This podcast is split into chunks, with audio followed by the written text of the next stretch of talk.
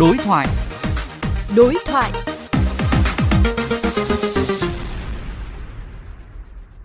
Thưa quý vị, nghị quyết số 105 của Chính phủ mới ban hành có quy định về việc ngay trong tháng 9, Bộ Y tế ban hành hướng dẫn để doanh nghiệp, hợp tác xã, hộ kinh doanh tự mua vật tư, thiết bị xét nghiệm, tự xét nghiệm và công nhận kết quả. Nên quy định sao để giảm thời gian chi phí xét nghiệm cho doanh nghiệp mà vẫn đảm bảo yêu cầu phòng dịch. Phóng viên Hải Hà có cuộc trao đổi với ông Bùi Văn Quản, Chủ tịch Hiệp hội Vận tải hàng hóa Thành phố Hồ Chí Minh về nội dung này. Thưa ông, Nghị quyết 105 có đề cập đến quy định cho phép doanh nghiệp tự xét nghiệm và công nhận kết quả xét nghiệm. Ông nghĩ sao về quy định này ạ? Chính phủ có nói là cho doanh nghiệp tự xét nghiệm, tự xác nhận, tự chịu trách nhiệm. Thì cái đó nó rất là phù hợp, giảm được cái chi phí.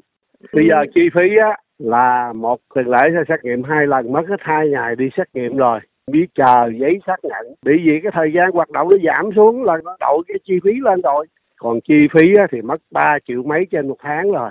Cái thiệt hại cho cái, cái ngành vận tải nó ở chỗ này nè chi phí tăng nè rồi cái nguy cơ lây nhiễm.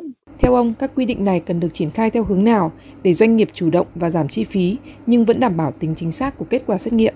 Chính phủ cần phải làm rõ cái vấn đề biểu hiện nó mầm bệnh thì xét nghiệm, còn không có cái biểu hiện đó thì thôi đi, chứ bắt người ta xét nghiệm ba ngày, một lần để làm gì? Nhà nước tốn kém biết bao nhiêu chi phí.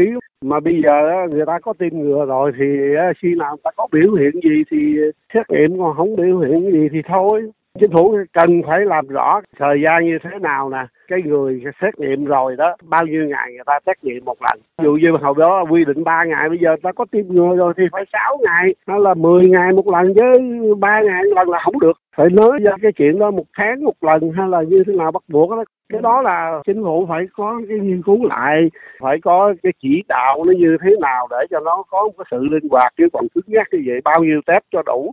Vâng xin cảm ơn ông ạ.